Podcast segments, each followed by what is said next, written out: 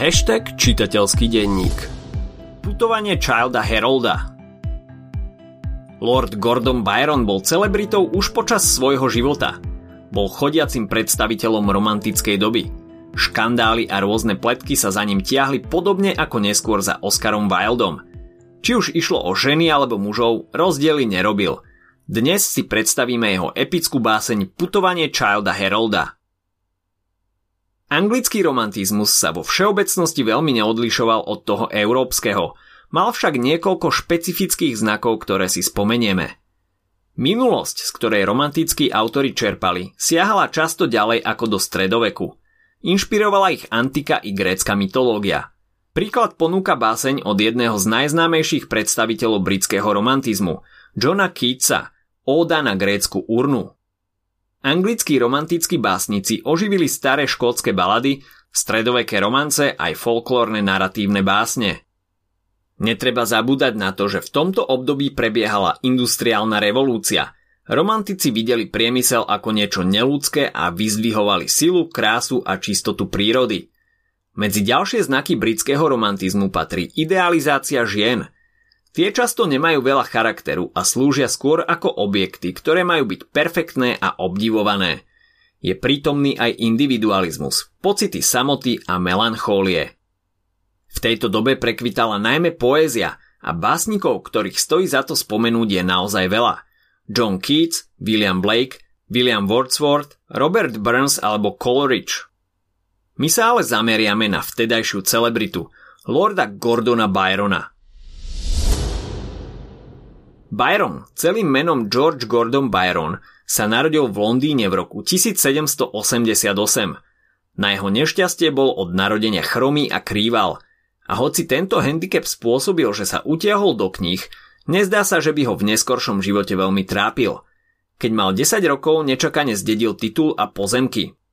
Študoval na Trinity College v Cambridge a neskôr znechutený životom v Anglicku sa vo veku 21 rokov rozhodol podniknúť cestu okolo Európy.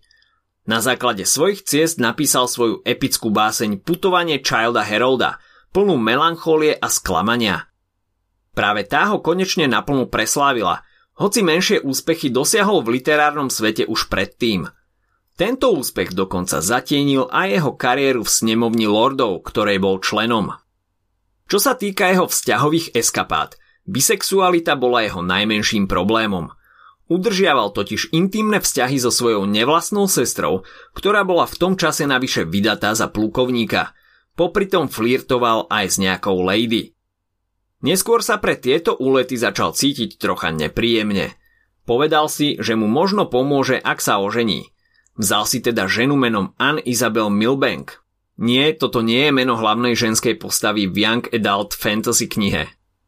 Manželstvo však bolo už od začiatku odsúdené na zánik a pár sa neskôr rozviedol. Z tohto manželstva však vzýšla dcera Ada Lovelace, ktoré meno vám je možno známe. Bola to britská matematička a vytvorila prvý prototyp počítačového programu, za čo si zaslúži prívlastok prvá programátorka. Takže, dievčatá, ak vám niekedy niekto povedal alebo povie, že programovanie nie je pre ženy, môžete sa mu vysmiať.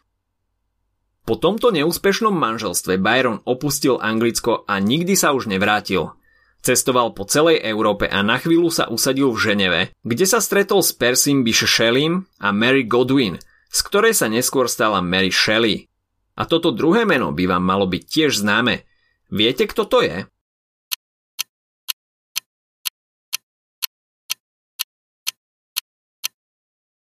Predsa autorka Frankensteina.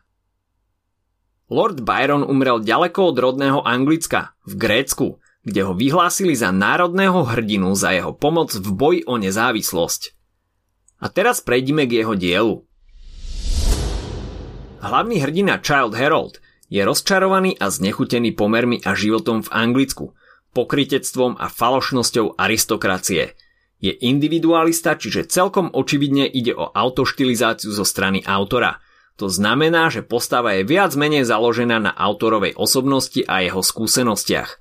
Keďže samotný Byron podnikol cestu opisovanú v tomto diele, jeho hlavná postava zosobňuje jeho samého.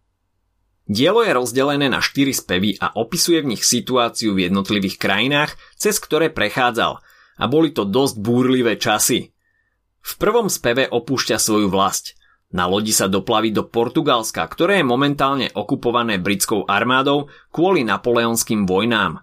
Opisuje nevraživosť Portugalcov voči Britom, hoci mali spoločného nepriateľa. V Španielsku je svetkom hrdinského odporu voči Napoleónovi, Sleduje bíčie zápasy, no veľmi sa mu nepáčia. V druhom speve opúšťa Španielsko a smeruje do Grécka, ktoré je v tej dobe pod nadvládou Turecka.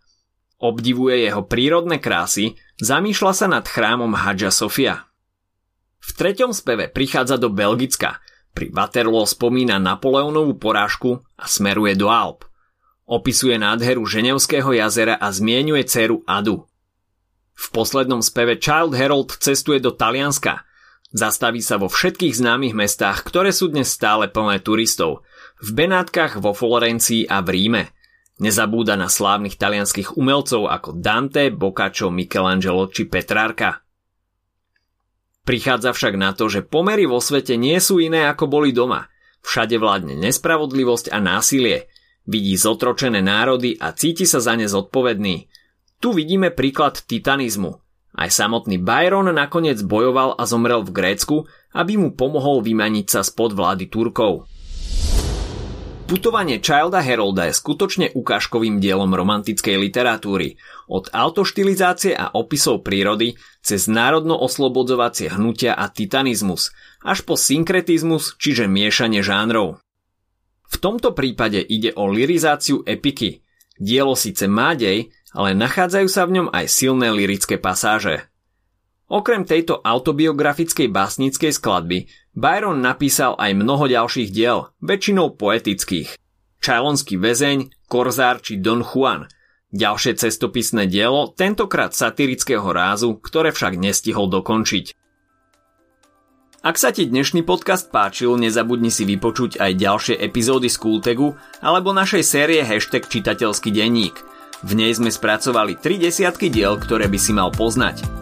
Potešíme sa, ak nás ohodnotíš na Apple Podcasts, napíšeš komentár na YouTube alebo dáš odber na Spotify, aby ti nič neuniklo. A nezabudni o nás povedať kamošom. Počujeme sa pri ďalšej časti Skultegu.